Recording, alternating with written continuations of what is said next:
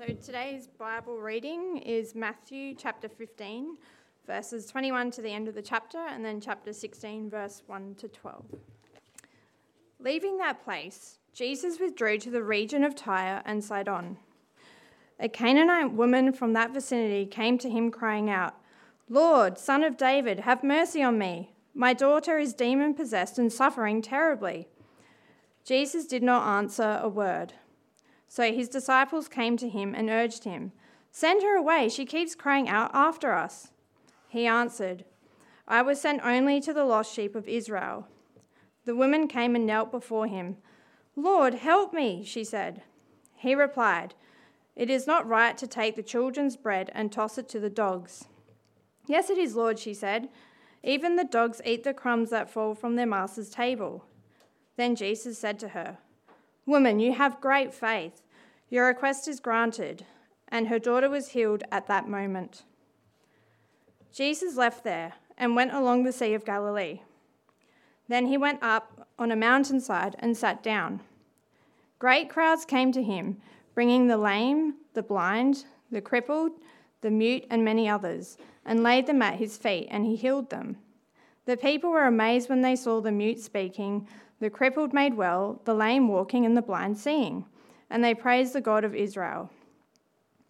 Jesus called his disciples to him and said, I have compassion for these people. They have already been with me three days and have nothing to eat. I do not want to send them away hungry, or they may collapse on the way. His disciples answered, Where could we get enough bread in this remote place to feed such a crowd? How many loaves do you have? Jesus asked. Seven, they replied, and a few small fish.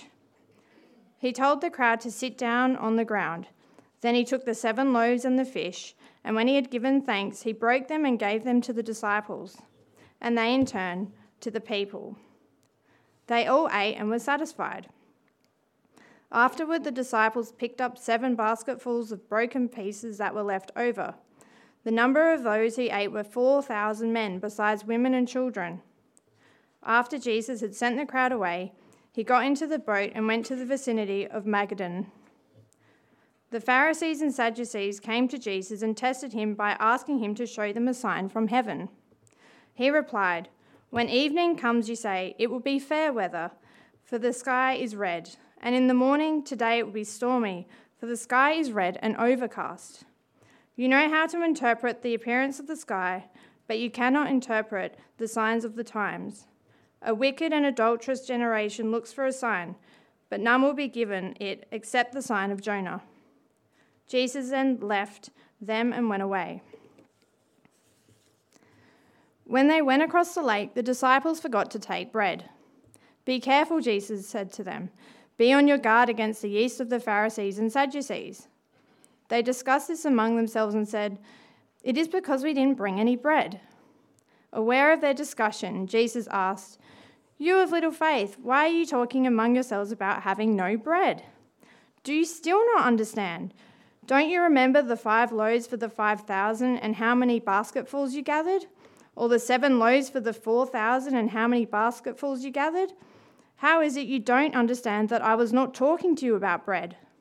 But be on your guard against the yeast of the Pharisees and Sadducees.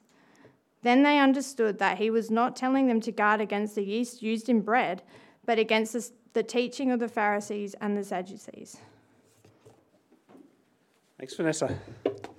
Well, you'll need to uh, keep uh, your Bibles or your, your Bible passage there uh, open, and uh, let's pray. Heavenly Father, teach us uh, the wisdom and the wonder of your word that we may follow in it.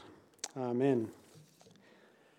Well, uh, for three years, Jesus did absolutely incredible and amazing public miracles uh, throughout Judah. There were countless blind eyes opened, countless skin diseases cured, cripples healed, even a few dead people raised back to life. Jesus fed on several occasions thousands from a lunchbox and had plenty left over. Jesus walked across the water, cast out demons, commanded the wind and the sea, and turned water into wine. For three years of his public life, Jesus showed incredible compassion to the rich, the poor, the diseased, the outcast, the commoner, the Jew, the Gentile.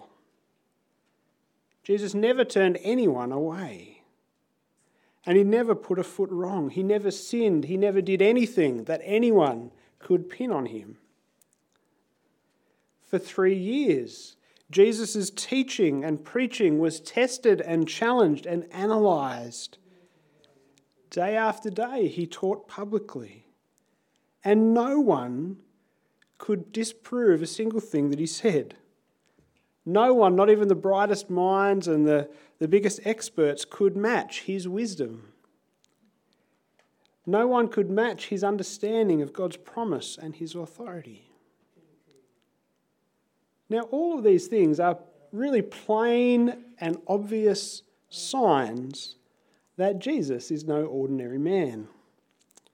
They're plain and obvious signs that Jesus really is the one that God had promised long ago would come and bring salvation to his people. And for three years, the disciples, the crowds, and the religious leaders had really struggled to see these signs for what they really are. As plain and obvious and powerful as these signs were, they really struggled to understand them whether it was because they were too dull or too distracted or too dogged to change.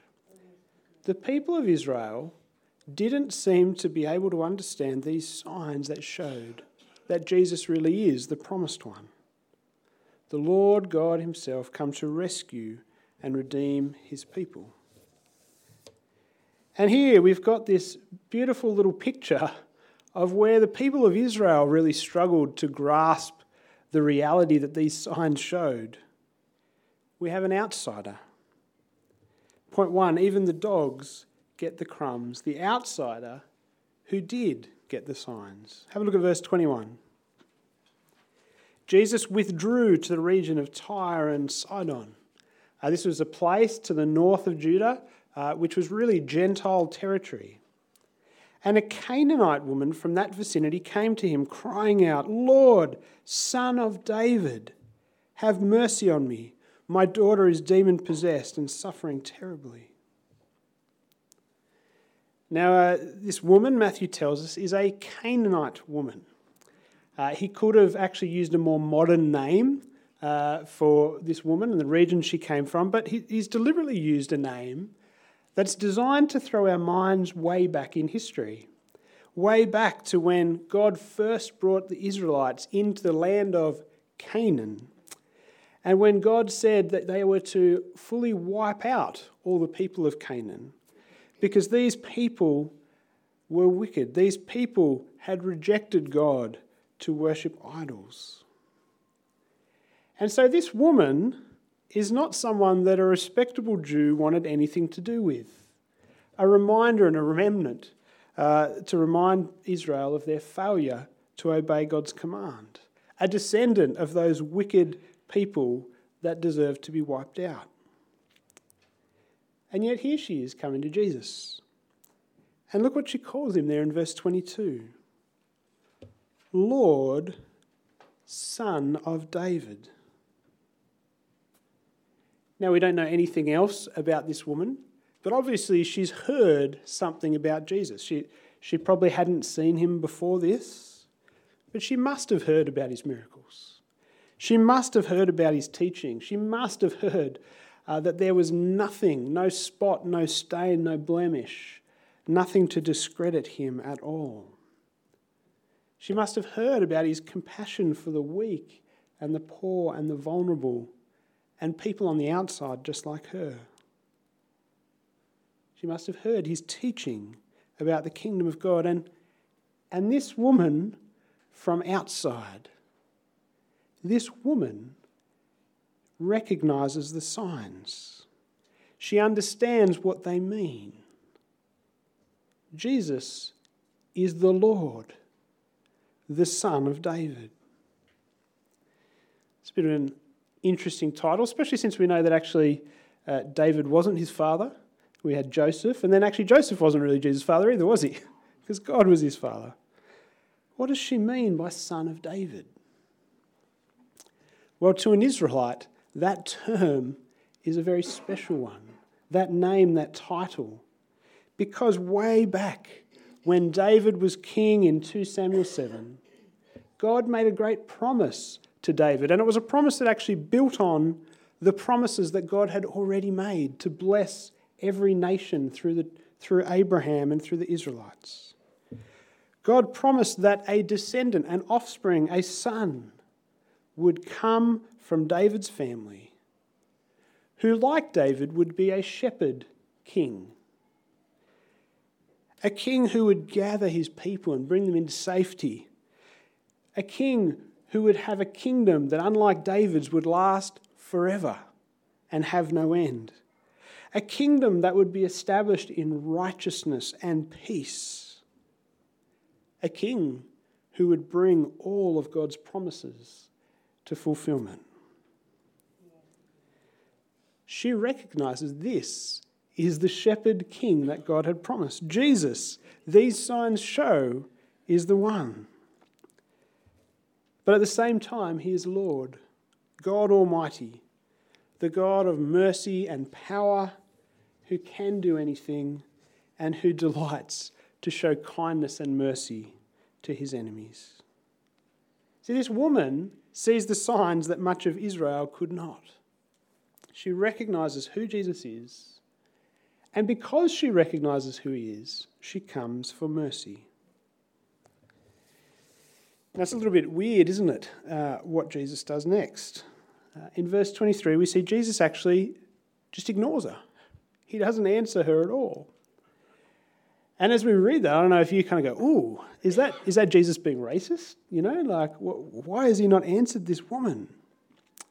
The disciples uh, want to send her away. They certainly don't want to have anything to do with this Canaanite woman. And Jesus rather than disagree with them, actually makes one of Jesus' you know, typically cryptic statements in verse 24. He says to the disciples, when they say, Send her away, I was sent only to the lost sheep of Israel. Now, after this enigmatic statement, then the woman doesn't give up. Even though Jesus has ignored her, he hasn't answered her, she might have even overheard him telling his disciples that actually, no, I was sent only to the lost sheep of Israel. This woman comes, verse 25, knelt before him, which is the only right pose before a king. Lord, help me, she said. This is a woman who's pretty desperate, isn't she? I mean, think about it if you're in her shoes. It's a woman who not only is desperate, she is absolutely convinced that Jesus is the one who can and will help her. And so she doesn't give up. Unlike the disciples a few verses later, who want to give up on the crowd and think, well, we don't have enough bread, let's just get out of here. And Jesus replies again, another unusual response. Verse 26 it is not right to take the children's bread and toss it to the dogs. Now, that at first glance seems pretty brutal, doesn't it? Uh, Jesus basically said, Well, the Israelites are the children, and you Canaanites are the dogs. And I, it's not right for me to give you what belongs to them. But Jesus is actually making a point here. And Jesus, not only does he heal this woman's daughter, but actually, in a few moments, he's going to honour this woman for her faith. Have a look at verse 27. Yes, Lord, she said. Even the dogs eat the crumbs that fall from their master's table. Then Jesus said to her, Woman, you have great faith. Your request is granted. See, this woman not only recognized that Jesus is the son of David, that he's the shepherd who will gather and bring in and rescue his sheep. Not only that he is Lord and God and King, but she knew that because he is the shepherd, because he is Lord and God and King, that there was room for a Canaanite like her and her daughter. She knew that even though Jesus' mission here on earth was to the Jews, she knew that actually that mercy and that grace and that kingdom would spread and spill out beyond Israel to include people from all nations. She knew that Jesus is the merciful servant, uh, shepherd king, who would extend mercy to someone like her. And Jesus stops and says, This, this is what great faith looks like. Great faith isn't about moving mountains, it's not about doing miraculous works or jumping into the unknown. Great faith is about recognizing the signs that Jesus is the shepherd king, the Lord, the Son of David, and coming to him and begging for mercy. This is what great faith looks like. This, uh, this stranger understood the signs, but once again, Jesus' disciples did not. Point two, once more, for the slow learners, the disciples not quite there yet. Now, can anyone here tie a truckie's hitch? I bet there's a few. Andrew? Yeah, we've got a few. Yeah, I thought there'd be a few around. Uh, well, I, I'm a shocker when it comes to knots. I can only tie two knots. I know how to tie the uh, hook onto the end of my fishing line, and I know how to tie, I don't even know what it's called actually. All right, I can tie something. There you go. I'm a shocker at knots. Uh, and a bunch, of, I've always wanted to learn how to do a truckie's hitch. Always wanted to do a truckie's hitch. And a bunch of times someone's taught me and it, you know, it takes me a few goes. It, you know, I'm a bit slow. They have to explain it again and again, and let me, you know, one more time for the dummies, and and and I'll figure it out. And then after a couple of days, it's gone again. Just in one ear and out the other, just falls out of my head. Now, apparently, the disciples here had that same kind of falling out of the head problem that they needed lesson over and over and over again because they didn't quite get the point. See, they had seen all the signs. Better than anyone, they'd been up close and personal with Jesus. They'd seen miracles that no one else had seen. They had heard Jesus teach things that no one else had heard him teach. They'd seen Jesus in the wee hours of the morning and the late hours of the night, and they knew that they'd never seen him swear or curse or get angry uh, out of inappropriately or they had seen him perfect in all of that. And here we see they still haven't gotten the point. And Jesus tests them. He tests them by repeating a little miracle that he'd just done a little bit earlier. Uh, we looked just two weeks ago in chapter 14 at Jesus feeding the 5,000, and, and here again we see that these large crowds have followed Jesus to the middle of nowhere. Sound familiar? Here again, the crowds are hungry. Sound familiar? Here again, Jesus has compassion on them. Sound familiar? And this time, Jesus goes to the disciples and tests them. Verse 32. Jesus called his disciples to him and said, I have compassion for these people. They've already been with me three days. They've got nothing to eat. I don't want to send them away hungry. They might collapse on the way. And at this point, we're thinking, ah, the disciples are going to, this is going to ring a bell. The disciples are going to twig. That's right. I know this, this happened just recently, didn't it? Oh, that's right. Feeding the 5,000. Jesus can feed them again. But they don't. Instead, they reply, verse 33, well, where on earth are we going to get enough bread out in the middle of nowhere to feed all these people? Well, maybe they need just a little bit more reminding. Jesus asked them, verse 34, Well, how many loaves do you have? Hint, hint, wink, wink, nudge, nudge. Seven, they said, and a few small fish. Come on, guys. But still, still, they've forgotten. Still, they haven't grasped the reality of who it is they're dealing with. They've forgotten how powerful Jesus is. They've forgotten how compassionate and loving he is. They've forgotten that he can feed these people in an instant. So Jesus teaches them again. Exactly the same thing he did last time. Sits the people down, took the loaves of fish, uh, loaves and fish, gave thanks, broke it up, gave it to disciples, collected basketfuls of leftover. And there's two things I want us to notice with this little event.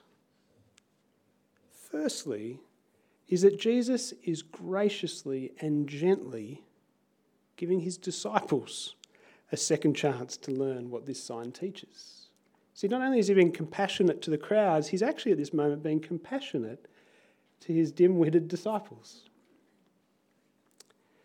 See, the point that they'd obviously missed last time is that he is the son of David, the shepherd king who feeds and provides a banquet for his lost and helpless sheep. They've missed the point that he is the kind and powerful king who is able to care for his people's needs. Miss the point that he is Lord Almighty and they don't need a shop selling thousands of loaves of bread for him to feed a crowd. And you know, I actually reckon that's a real comfort for dull students like me. Maybe you don't put yourself in that basket. But I think, like the disciples, we're all a little bit slow to learn some of the most important lessons.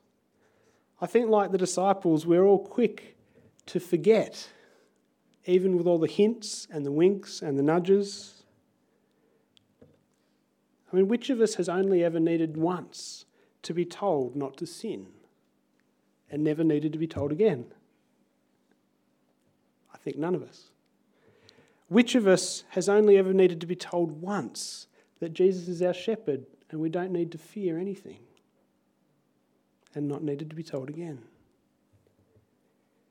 Jesus here is demonstrating to the disciples and to us that he is the patient and gentle and kind shepherd who, for silly, stubborn sheep, gently, continually loves and reminds and teaches us again and again that he is the shepherd that loves and cares for us and will provide our needs. And the second thing I think that we learn here is that Jesus is showing the direction that his kingdom is going to take. As Jesus had just stated, the first phase, the first part of his mission while he was here on earth was to Israel. The starting point of Jesus' mission is in Israel. Yet here Jesus is in Gentile territory. Here Jesus is feeding and healing and teaching Gentiles. We know that because what, who do they praise? They praise, verse 31, the God of Israel. It's an unusual phrase which shows actually these are not Israelites here who are praising the God of Israel. And so Jesus is giving us a little glimpse, a little foretaste that his kingdom, like the crumbs that spill off the table, will go out beyond Israel, will spill out into all nations who will pick up the crumbs that Israel's left behind. And so, where many in Israel would not understand the signs, would not accept, would reject Jesus, actually, many from all the nations will. And many from the nations have. Jesus is graciously, gently giving his disciples a second chance, and he's showing the direction of his kingdom. And speaking of those from Israel who dropped the crumbs and the loaves, we come to the teacher leaders of Israel. Point three the blind guides, the teacher leaders who ignore the signs. Now, tell me if this sounds familiar. You're uh, chatting to someone, uh, they're not a believer, and uh, they, they tell you this Look, I'd, I'd happily believe in Jesus if he just gave me a sign. You know, if he, if he opened up the heaven, you know, he could kind of put like a big sign in neon up in the sky. Maybe if he, you know, kind of did a miracle here or healed my leg or. If Jesus just gave me a sign, I'd believe in him. We've all heard that old chestnut, haven't we? Come across that before? Probably even asked that ourselves or thought that ourselves before. That sounds pretty reasonable, doesn't it? Sounds quite open. I'm open to believe if, if I had the proof I need. It sounds pretty fair. Except Jesus didn't think so. He didn't think it was very open or fair or reasonable. Have a look at chapter 16 and verse 1. See, the religious leaders tried this very line on Jesus. Verse 1 The Pharisees and Sadducees came to Jesus and tested him by asking him to show them a sign from heaven. Well, just like feeding the 4,000 was deja vu for feeding the 5,000, actually, this is deja vu for anyone who's been reading through Matthew. Because back in chapter 12, the Pharisees had come to Jesus and asked this exact same question already. And back there, as now, Jesus sees right through their question, right through the pretense to the hardness of their hearts. And Jesus' answer in verse 4 puts things in perspective. Have a look at verse 4. A wicked and adulterous generation looks for a sign, but none will be given it except the sign of Jonah. And then Jesus walked away. So, what's Jesus saying here? He's saying, You come to me pretending you want to believe. You come to me saying, If, if you show me who you are, then I will trust you. But that's a lie. You already have all the signs you need. I mean, these Pharisees, these Sadducees, had been in the synagogue and watched withered hands regrow and fill with flesh. They've watched cripples whose legs were shriveled and curled and manky jump up and dance, pick up their mat and run home. These people had seen the cataracts fall off of blind eyes. They'd seen lepers whose flesh was rotten and festering and cankerous suddenly turn as fresh and smooth and soft as a baby's backside. These guys had all the signs they needed. And these guys are supposed to be the guides. They're supposed to be the leaders and the teachers of Israel. These guys are supposed to be the experts in, in identifying the signs that the Messiah has arrived, that the Son of David has come, and they can't read the signs in front of their own noses. And Jesus says, Look, it's not because of dullness, it's not because of lack of evidence, it's because of wickedness, stubbornly refusing to acknowledge Jesus. And Jesus says they will get one sign that will give them absolutely no reason and no excuse the sign of Jonah. That's a little bit cryptic, isn't it? I mean, a lot of us have sort of heard the story of Jonah. You know, at very least, we know he was a guy that got swallowed by a fish. I think a lot of people, that's all they know. But at this point, actually, that's all we need to know. Because Jesus said, Back in chapter 12, when he explained a little bit further, 12 verse 40, as Jonah was three days and three nights in the belly of a huge fish, so the Son of Man will be three days and three nights in the heart of the earth. Those men of Nineveh, the people that Jonah preached to, who repented and turned to God, those outsiders will stand up at the judgment and condemn this generation because they repented at the preaching of Jonah, and now something greater than Jonah is here. See, Jesus says there is a sign that will be the sign that you will be judged on, whether or not you accept it. It is the sign to end all signs. That just like Jonah had spent three days in a fish's belly, figuratively dead, figuratively buried, and figuratively risen when he returned to the land of the living three days later. the great sign that Jesus would give to these wicked and hardened Pharisees and Sadducees was that he would do the same. Not figuratively, but literally dead and buried. Not figuratively, but literally three days in the ground. And not figuratively, but literally risen. He would return to the land of the living. This was the resurrection that the prophets had spoken about. Many of you will be familiar with Isaiah 53. It's a psalm about the good shepherd who would give up his life to save his sheep and who would rise again to bring righteousness and life. Have a listen. We all, like sheep, have gone astray, and each of us has turned to our own way. And the Lord has laid on him the guilt of us all. He was oppressed, he was afflicted, yet he did not open his mouth. He was led like a lamb to the slaughter, and as a sheep before its shearers is silent, so he did not open his mouth. He was taken away, and no one protested. For he was cut off from the land of the living. For the sin of my people, he was punished. He was given a grave with the wicked. Yet it was the Lord's will to crush him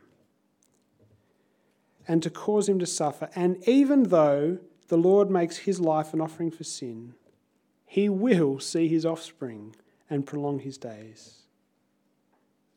After he has suffered, he will see the light of life and be satisfied. And you know, to people today who still look for a sign, the answer's still the same, isn't it? There is a sign, only one sign. You don't need the heavens to open and neon lights. We've already got the greatest and clearest and most obvious sign there could possibly be Jesus died, was buried, and three days later rose again. Just as he said he would. Just as God had said hundreds of years before he would. And so I encourage you when you find yourself thinking that maybe you don't have enough to go on to keep trusting Jesus, go straight back to the resurrection. The fact that Jesus died and rose is all the proof you need that Jesus is worth following to the end. And when you find yourself in a discussion with, with anyone about Jesus and they're not quite sure, they feel like they need a sign, even if they don't feel like they need a sign, go straight back to the resurrection. The only ultimate proof that Jesus really is the Son of David who came to rescue stray sheep. So the reality is, if someone can't accept that sign, they won't accept any sign. And our passage here finishes with a warning. Point four Jesus says, Don't fall into their trap. Be on your guard. Seeing what is means rejecting what isn't. Have a look at verse 5, 16 verse 5. When they went across the lake, the disciples forgot to take bread. Be careful, Jesus said to them. Be on your guard against the yeast of the Pharisees and the Sadducees. Now, you've got to really, you know, it's a bit of a face palm moment here, isn't it? Because the disciples, they go, oh, yeast, bread. Jesus is grumpy because we didn't bring bread. And you think, come on, guys, after everything that's just happened, how can you possibly be thinking that's the problem? Jesus just fed, you know, 4,000 plus people. He can feed you. And verse 11, Jesus says to them, guys, how do you not get it? How don't you understand that I wasn't talking about bread? No, I'm warning you to be on your guard against the yeast of the Pharisees and Sadducees. Then they understood. He was not telling them to guard against yeast used in bread, but against the teaching of the Pharisees and Sadducees. See, Jesus knows there's a very great danger for us as his disciples. A great danger that we can have, like the disciples, all the signs. We can have all the evidence and still miss the point. Still fail to recognize who he truly is, and like that Canaanite woman, come to him and trust him for mercy and everything we need. We can spend years in church, years in the scriptures. We can go to Bible college and get degrees. And we can still fail to grasp what that woman grasped that Jesus is the good shepherd king who welcomes outsiders in and gives mercy. Now, I'm sure there'll be some of us here struggling in your faith. All of us at some time struggle in our faith. All of us, I think, at some time fall into that trap of wanting something more a sign, something to keep us going, something to keep us trusting. Go to the empty tomb. There is where you find all the sign you'll ever need. And when the blind guides of our age try and lead us away, keep going back to the resurrection. Jesus really is the Son of David. He really is the merciful Shepherd King. Go to him for mercy.